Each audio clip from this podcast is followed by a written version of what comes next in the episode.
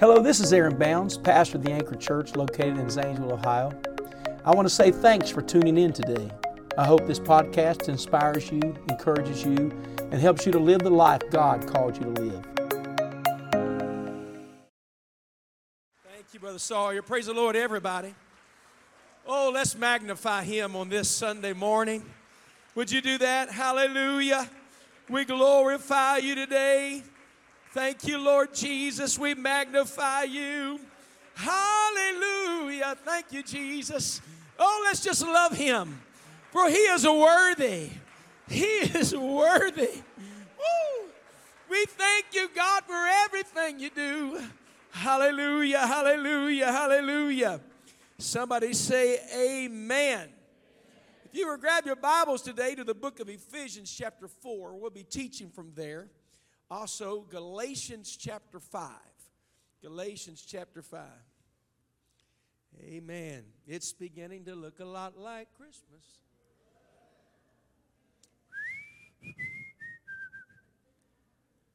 Anybody in the mood? My lands, my lands. I know it was I know it was 75 yesterday. I'm just thinking in faith the snow will come before the weekend's out. Anybody want some snow around here? Go ahead, Brother Adam Nelson, wave your hand out there. Oh, my lands, I feel a bad spirit coming in this room right now. Uh, Ephesians chapter 4, uh, reading with verse 26. This is something I have taught before, uh, but not the way I will today from this verse. And it, it says, uh, um, I, I, think we, let, us settle. We need to get to Thanksgiving first. Is that right? Is that what I hear you say? Did you know, trivia quiz here, did you know that Thanksgiving is my favorite holiday? Did you know that? Well, if you didn't, now you do. And uh, it has to do with turkey and deer hunting and being thankful. I really am thankful for each and every one of you. Ephesians 4 26 says, Be ye angry and sin not. So all the angry people in the building, you just you just have Bible to give you permission to be angry. He said, Be ye angry. Everybody say, Be ye angry. And what? And sin not. It needs to be handled with limitation. He said, Let not. That's all how you read it. Let not. That's commandment, isn't it? Let not the sun go down upon your wrath. It's not an option, it's a commandment. Because why? It's continued. You see the colon there, but it's continued to the verse 27. Neither give place, neither give place to the devil.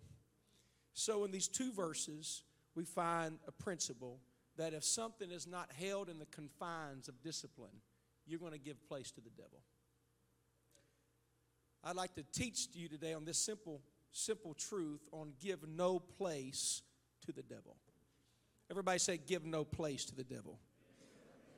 I know it's first word, but there's such a victory in this room. Would you just clap your hands and shout to the Lord? Hallelujah. Thank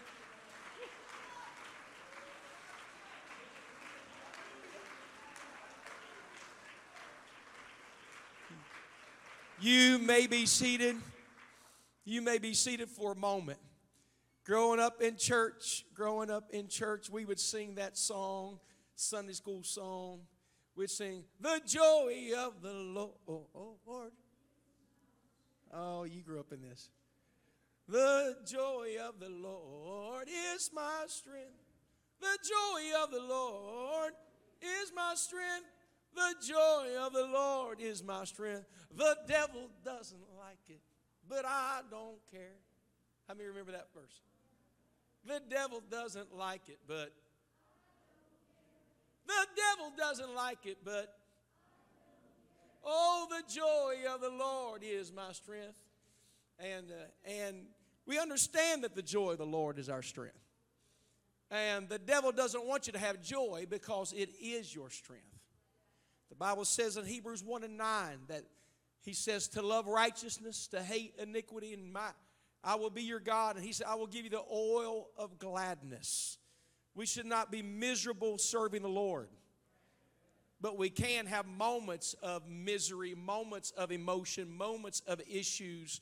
And we see this written here talking to normal people that are believers. He said, Be ye angry and sin not. I've learned with my children that there's been times that they would get upset about something. I said, Now don't you don't you get upset about that. And I had to learn that it, that was wrong of me. They're allowed to be emotional. They're allowed to be angry. They're allowed to be sad. We are made in the image of God. How many know that? We're made in His image. That's exactly right, which means we take on His emotion. If you study God, you'll find that He likes to be praised, and so do you. The Bible says praise is comely. How many know it's true? It, we, we like, a guy likes to say, Boy, you, you, you look healthy and strong. We don't like somebody walk up and say, You look so tired.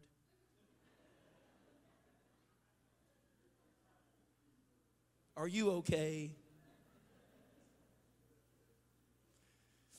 We don't like that. We like, we like somebody to make us feel better than what, what we feel because we're made in the image of God. And when you begin to praise God, it moves Him to do things. How many know that? And there was a guy I was growing up with, a little bit older than me, and all you had to do is say to Steve, Man, Steve is strong. He'd start swelling up right now. I mean, just.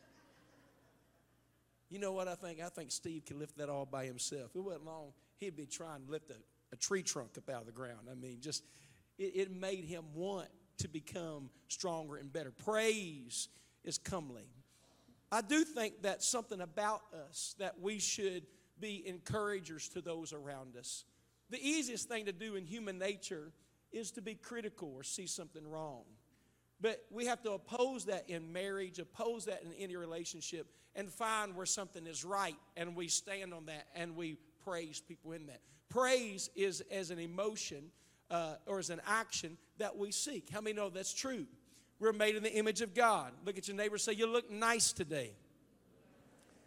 Well, have you lost weight?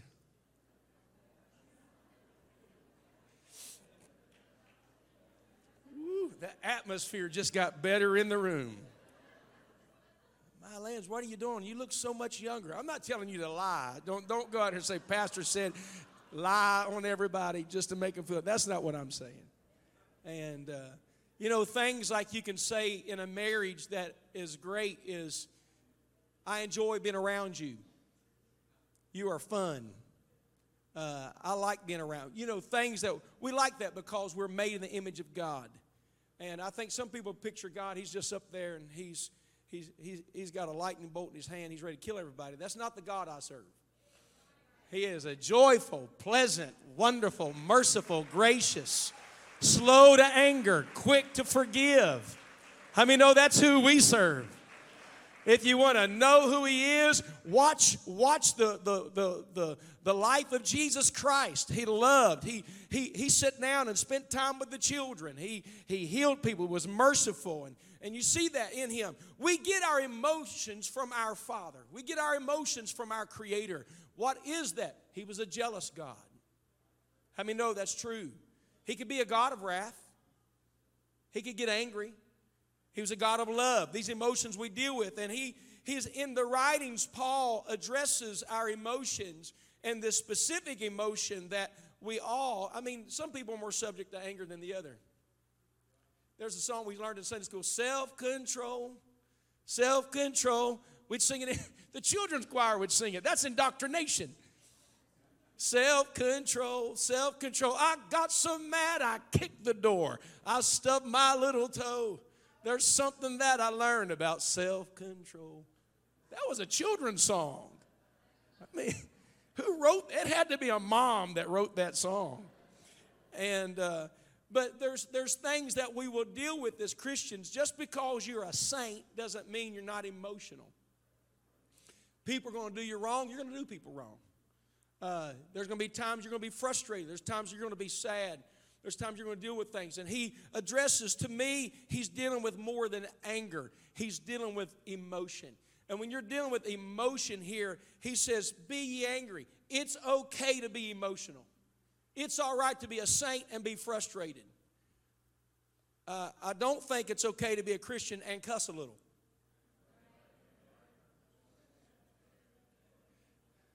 Well, I'm on a roll today, right now. I'm telling you right now. Uh, the Bible says, "Be angry and sin not."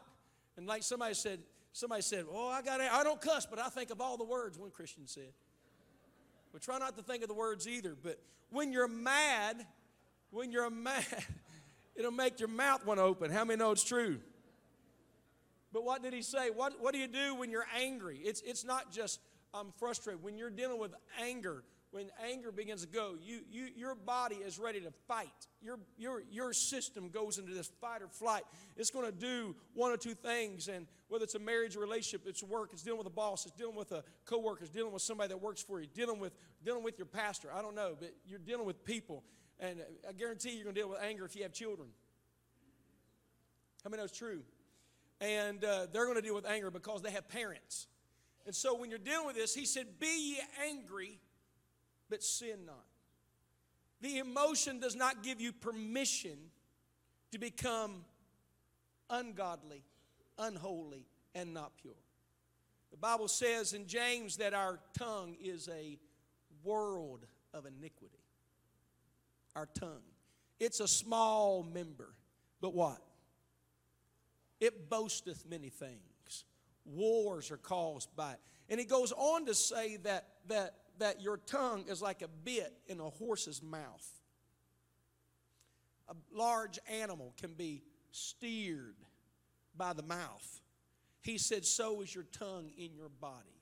Because your tongue responding to emotion will cause your body to take a different direction.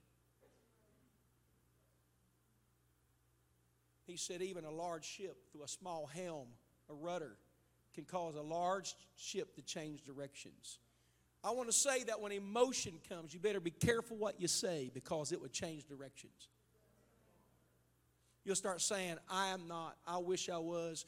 Uh, I wish that you, you'll start speaking doubt when things come in. You'll say things when you're angry that you would never say on a normal day. That's why in our in our um, our drug and alcohol class, we also teach anger management at the same time. Why? Because anger does what alcohol does. Anger does what drugs what drugs do.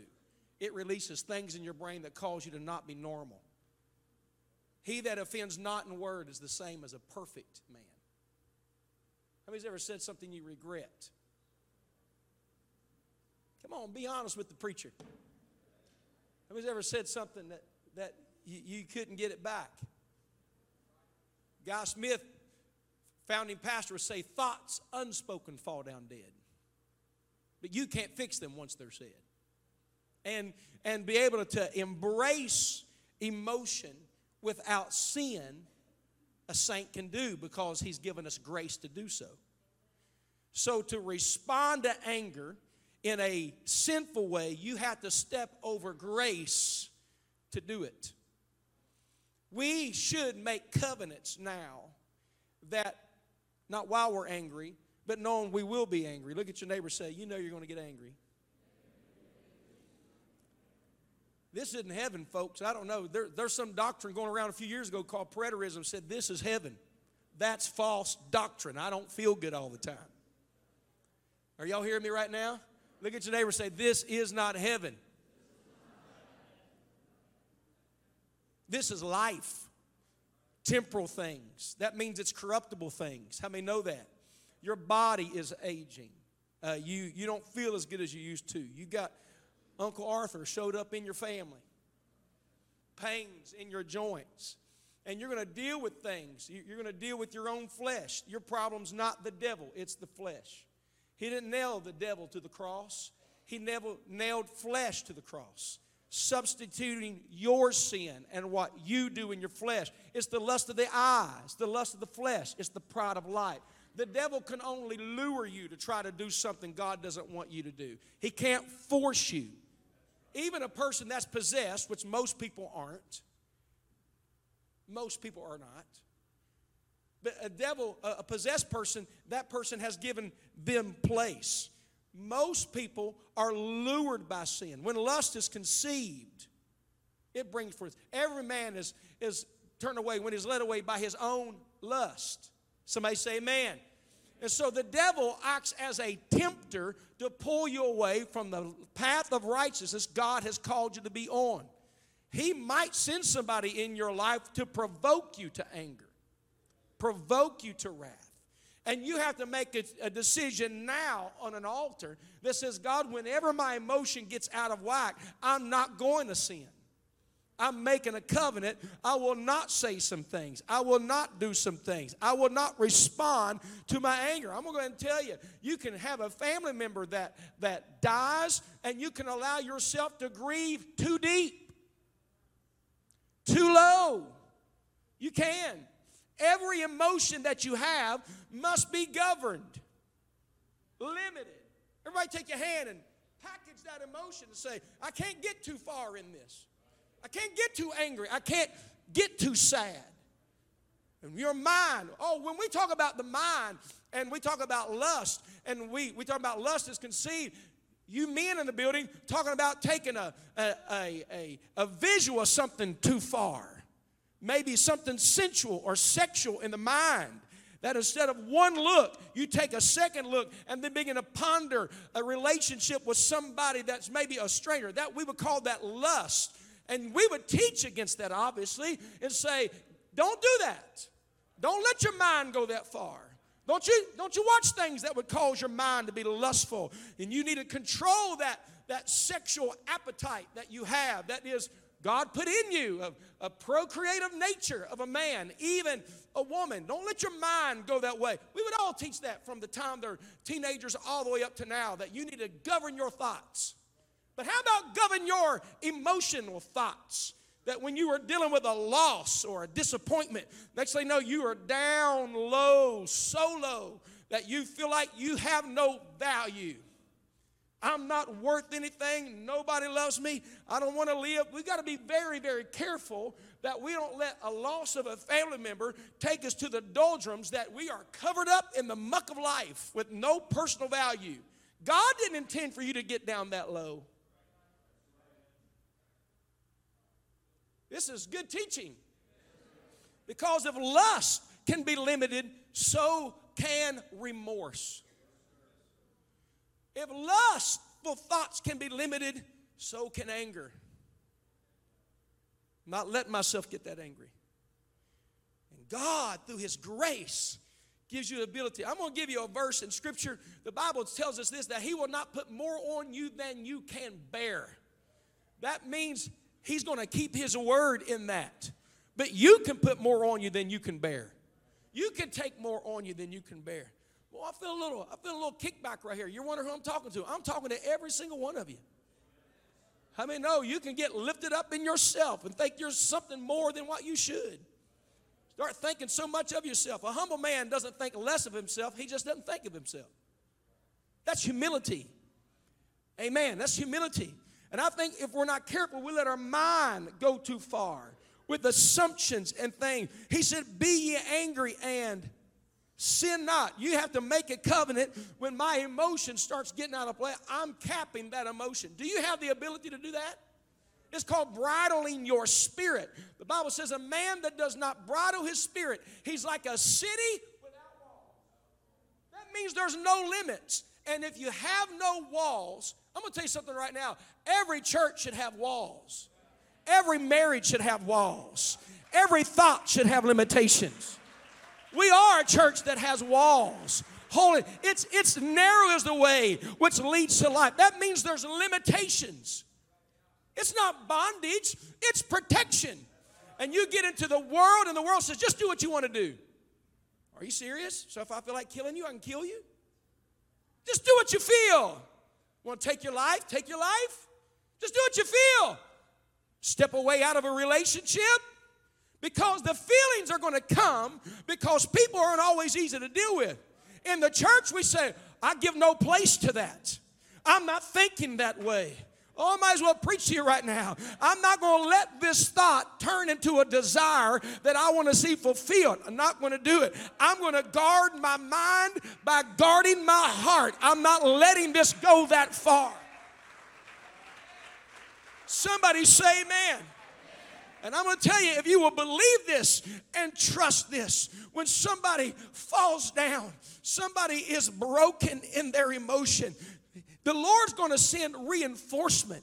The Lord's going to send strength. And every now and then, when we, the Bible talks about when you see your brother falling, I know immediately we think about falling, we think of moral sin or backslid. Sometimes we can just have low moments. And what we need is not somebody to kick us down and judge us, but to reach down and pick us up because two is better than one.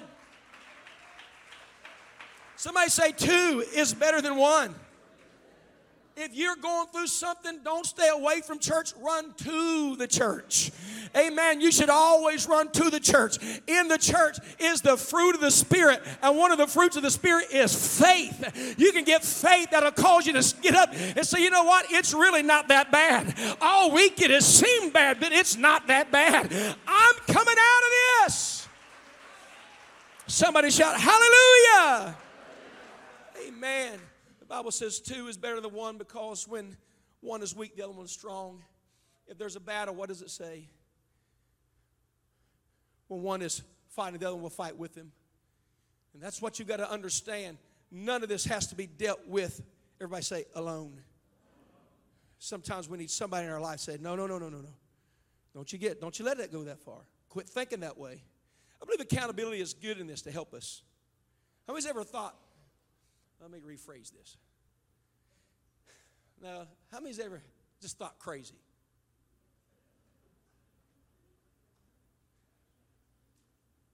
There's such awkwardness right now coming in this room because the ones that didn't raise their hand wanted to. That's why. I mean, just your mind can go. How many know it's true? I mean, it will spin out of control.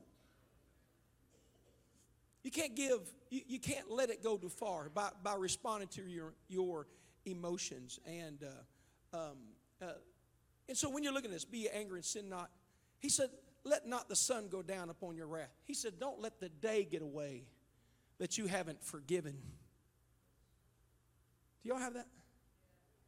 That you said, I'm not holding anything against anybody. The scripture teaches us that if you have aught with someone, you're to lay your gift at the altar, go make it right even if you think they have aught towards you, to go make it right. Because unforgiveness will build a wall between people and God. And then it's not long, you've got, you got walls up and you can't get breakthroughs. And I believe sometimes prayers aren't answered because we have ought with someone. And uh, uh, forgiveness doesn't mean I have to trust them, it just means I don't hold anything against them and I want them to be blessed. Somebody say amen. He said, Don't let the sun go down in your wrath. We always picture this verse in a marriage. I don't know why, but this is the one that everybody thinks about just with a marriage. But it's not talking about a marriage only, it's talking about any relationship.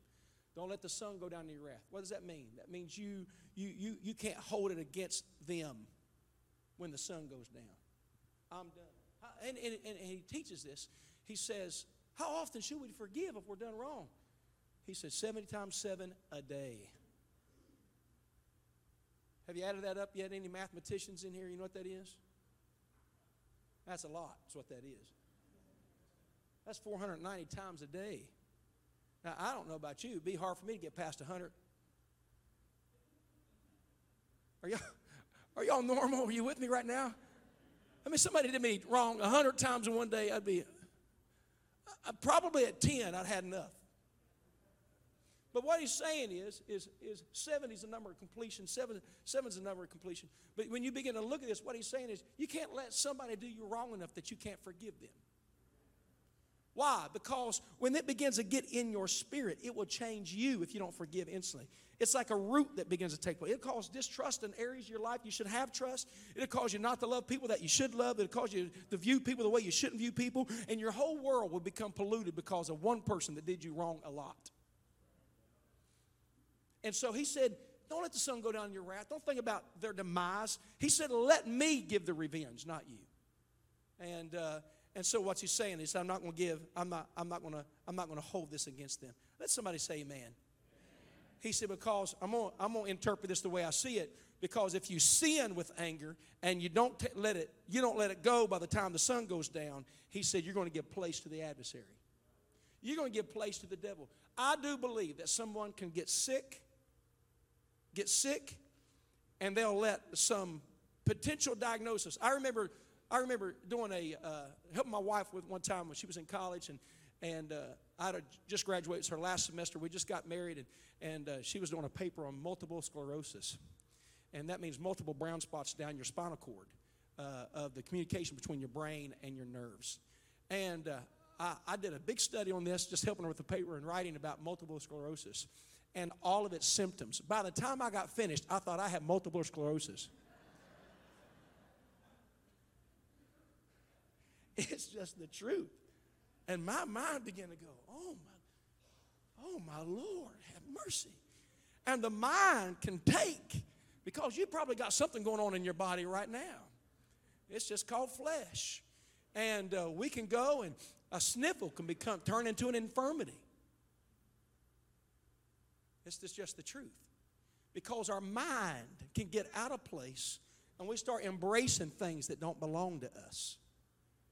I've seen people that had sicknesses that they thought so much on the sickness, they let their mind go, that they embraced a spirit of infirmity. If you do not control your emotions and you let it get out of control, I'm going to tell you what will happen. You will give place to the devil.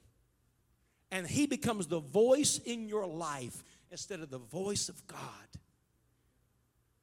Have a moment of, you know, they, they call it PT, uh, is it PD, PTSD or whatever, post traumatic, a, uh, a trauma in your life that creates these disorders of thoughts. It's real.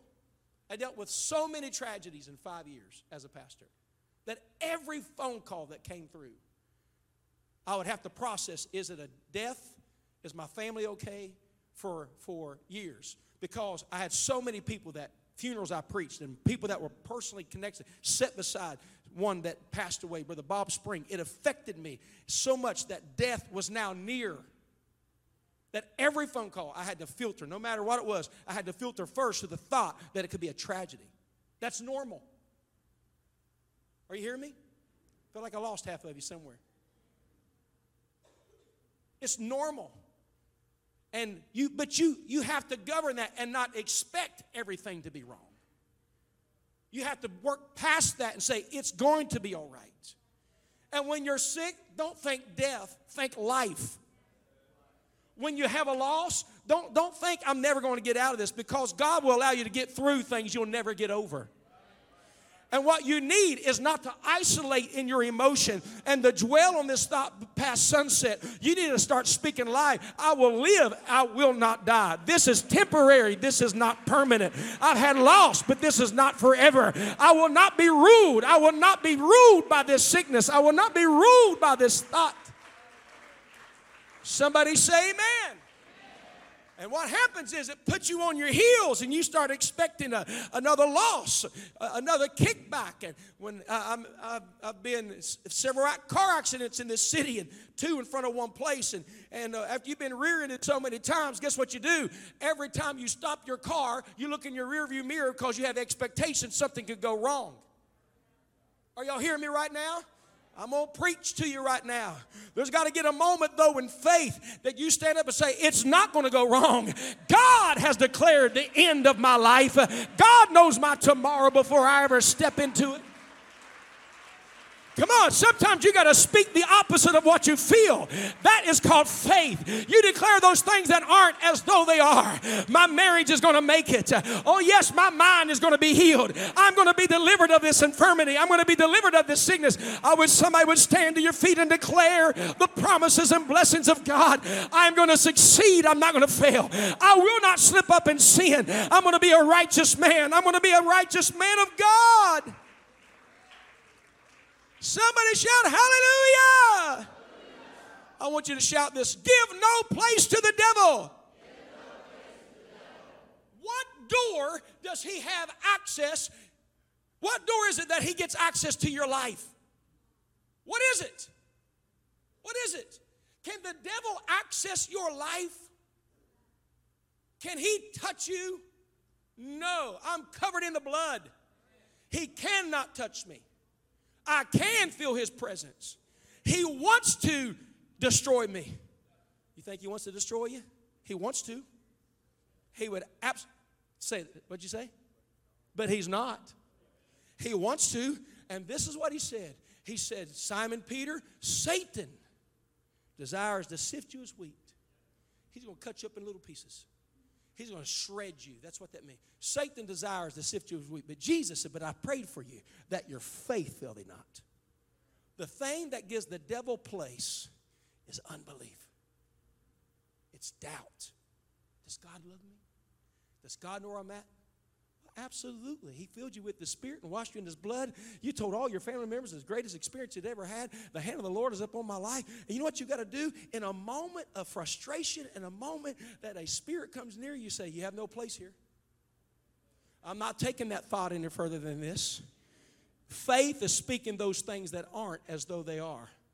I am okay. God's hand is upon me. Whoa, I wish somebody would get what I'm saying right now you picture destruction instead of fruition of blessing. You know why you need to be in the presence of God? Because you will never be in the presence of God where you see fear and destruction in your life.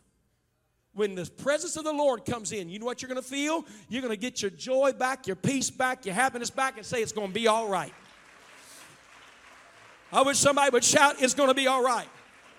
Come on, the devil said your kids aren't coming back, but God said they're coming back. And I don't care what the devil says, I'm not dwelling on that.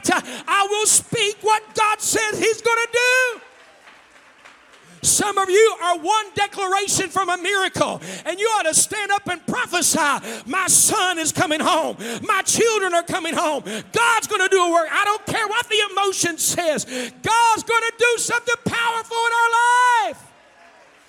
Come on, I wish somebody would get the joy. It said, It's not over till it's over. I will speak faith against every opposing voice. I will speak faith against. Somebody shout, Hallelujah! Amen. The fruit of the Spirit. Now I'm going to bring revelation to you. Everybody say, Give no place to the devil. He comes as a roaring lion. He has a loud mouth.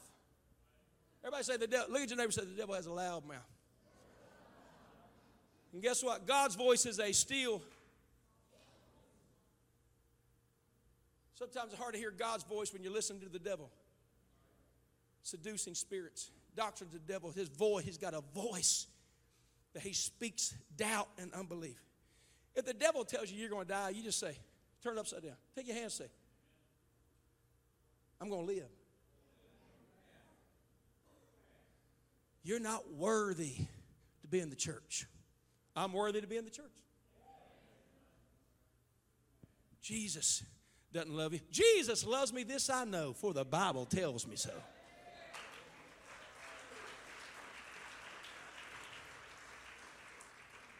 Oh, right now you're righteous, but in five years you're going to make a moral failure.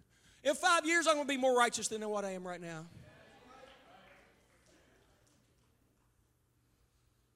Your marriage is going to fall just like your parents. My marriage is going to last longer than I live. Are you getting what I'm saying? Give no place to the devil. And so you have this thing, though, that the Bible says he is a treasure. Where? In an earthen, somebody say an earthen vessel. Turn to Galatians chapter 5. I, have been teaching about the fruit of the Spirit been great messages preached about the fruit of the Spirit. Brother Urshan's preached a great message, general conference about the fruit of the Spirit, so impacting. And uh, but Galatians five, Bible says Galatians five and sixteen. How many want to succeed in the Lord? Do you believe the devil is coming after you? Is there a war?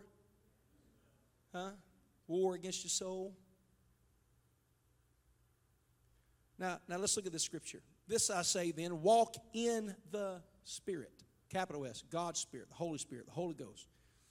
He said, Walk in the Spirit, and ye shall not fulfill the lust of the flesh. Now, lust of the flesh is, is, is, is more than sexual sin. Don't limit that to uh, something sexual, a desire of the flesh. Are y'all hearing me? He said, if you walk in the Spirit, that's why you got to start your day in the Spirit. so you won't fulfill the lust of the flesh. Verse 17 says, For the flesh lusteth against the spirit. Means its desires are opposing what the spirit wants. And the spirit, what the spirit wants, is against the flesh. And these are contrary the one to the other. So that ye cannot do the things that ye would, or that ye cannot do the things you would normally do. Some of you were fighters before you came to the Lord. And now you're gentle giants, gentle people in the house of God. How did that happen? Argumentative, but not now. What happened? Grace of God, following the Spirit. Look what he says in verse, verse 18. He said, But if you be led of the Spirit, ye are not under the law. It means I'm not checking a list. If I follow his Spirit, I will always fulfill the law. That's what he teaches us. His Spirit will never separate us from his word. If it's a spirit telling you to do something opposed to Scripture, it's not a Holy Spirit, it's an unclean spirit. God's Spirit will always, listen, I'm teaching you, you got to embrace this. God's Spirit, the atmosphere of it, will always be the fruit of the Spirit. And if there's something pushing you to a decision that's not love, joy, peace, long suffering, gentleness, kindness, and uh, temperance, if there's something pushing you beyond that, faith, it's not God's Spirit.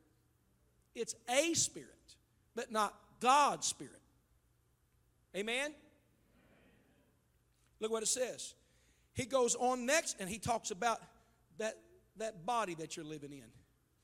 Now the works of the flesh are manifest, which are these adultery. I mean, no, it's a work of the flesh. Is it natural?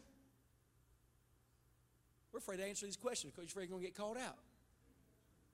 Fornication, any, any sexual act before marriage, uncleanness. That's not talking about not bathing. It's not. That's sexual desires that are influenced by pictures. That's what that's talking about. Because that's what they did in Canaan land. They had, they had artistic designs that, that promoted sensuality. Sensuality, sensuality or, or uh, sexual relationship, intimacy should never be, should never be uh, driven by art. Because that type of intimacy is always linked to idolatry and witchcraft. It's quiet in the building, but it's the truth anyhow. That's why I was talking about uncleanness. Why he said when you get in the promised land, tear the pictures off the walls in Numbers 33. Get rid of that stuff because their relationships are driven by, by unclean spirits, unclean culture. That's not, that doesn't promote wholesome, healthy marriage and relationship. Oh, Pastor Bounds, we've got teenagers in the room. They ought to be the ones hearing this from the church and not just from the world. Don't you dare let your gaming system turn to some pornographic site. It's evil, it's wicked, it's not of God. Come on, young people, jump to your feet, clap your hands, and say, Thank you, Pastor, for teaching us and preaching us the truth. Shouldn't embrace that stuff. That's of the world. It's destroying families, it's destroying minds. Doesn't produce wholesome godliness and the devil. It's a doctrine of the devil. Be seated for a moment. Adultery, fornication, uncleanness, and lasciviousness. That's extreme sexual desire. That's, that's sexual desire with no limitations. That's what that means. So there's no governance on it. Goes on, verse 20. It's not an accident, it's mentioned next, but it says idolatry. Idolatry, witchcraft. Everybody say witchcraft. Work of the flesh. Hatred. That's a work of the flesh. That's what you were born with. All of these things, all you got to do is just exist, and these things are going to be in your in your in your flesh. You're to have to try not to hate. Try not to have idolatry. Why is idolatry a work of the flesh? Because naturally you want to worship something you can see and control. You want to worship something that you can design and you get credit for it. You want something that you can say, Look what I made. We don't need a God that we control that we can set up and take down. Oh no, we need a God that's unlimited. Amen. And we bow to a, we bow to him. We come on. We bow to him and say, "Not my will, but thine be done." It's the law. Never bend your knee to an image and worship it. You take trips overseas and you go and there's statues of Jesus everywhere. Don't you dare go up and kiss his toe. Don't you dare bow down before some woman and pray to her. That's an image. Bible says to bow down to know people overseas. I've been in their temples. Go over there in those massive sanctuaries and edifices. You go there, and there are saints that they honor, that they pray to. Imageries. They get on their knees and they burn candles to saints. That's not scriptural. Idolatry and imagery will always bring access to a spirit because if it's a man you're praying to, you are limited and that will cause unbelief. You will limit God to a to a man, but we don't serve a God you can put in a box. He is unlimited.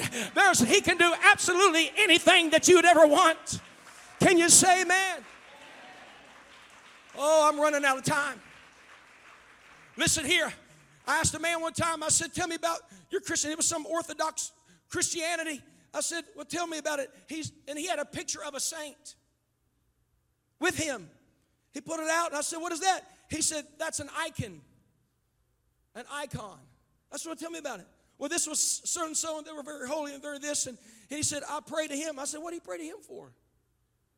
He said, Because he was holy enough to talk to, because none of us are worthy. Hold on a minute. Hold on a minute. You're going to worship an image of a man that's going to speak to you that you're not worthy enough to approach the throne of grace. That's not Bible. That's unbelief. I'm going to tell you, come boldly to the throne of grace. You can bypass me and get to Him.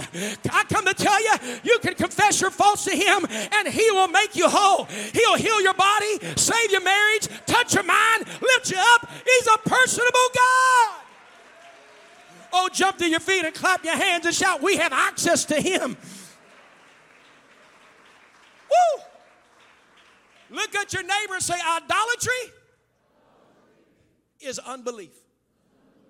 I don't need an image, I need a Savior. He fills all space. You can't go where He is not. How many believe He is a God of God and the kings of kings and the Lord of lords? Oh, I wish you'd just clap your hands before we go and say, I'm so thankful I have a God that has no limitations, a God that has all power, all authority, all knowing.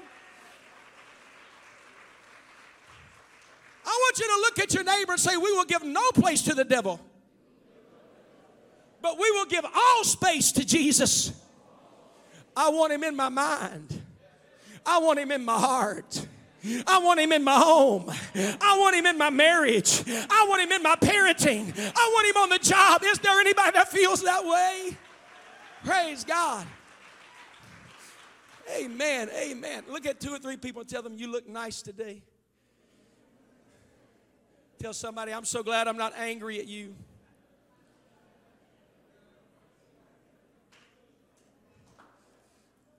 We're going to start church at 11. How many are going to come in this sanctuary with your praise on and praising the King of Kings and Lord of Lords? Joy is coming. High five somebody and say, Joy is coming. Thanks again for listening to the Anchor Church podcast. If you enjoyed it, make sure you subscribe so you can keep up on our weekly sermons. If you're in the Zanesville area, we invite you to join us on Sundays. You can find all the details on our website at theanchor.church. Again, thanks so much for listening, and we hope to see you soon.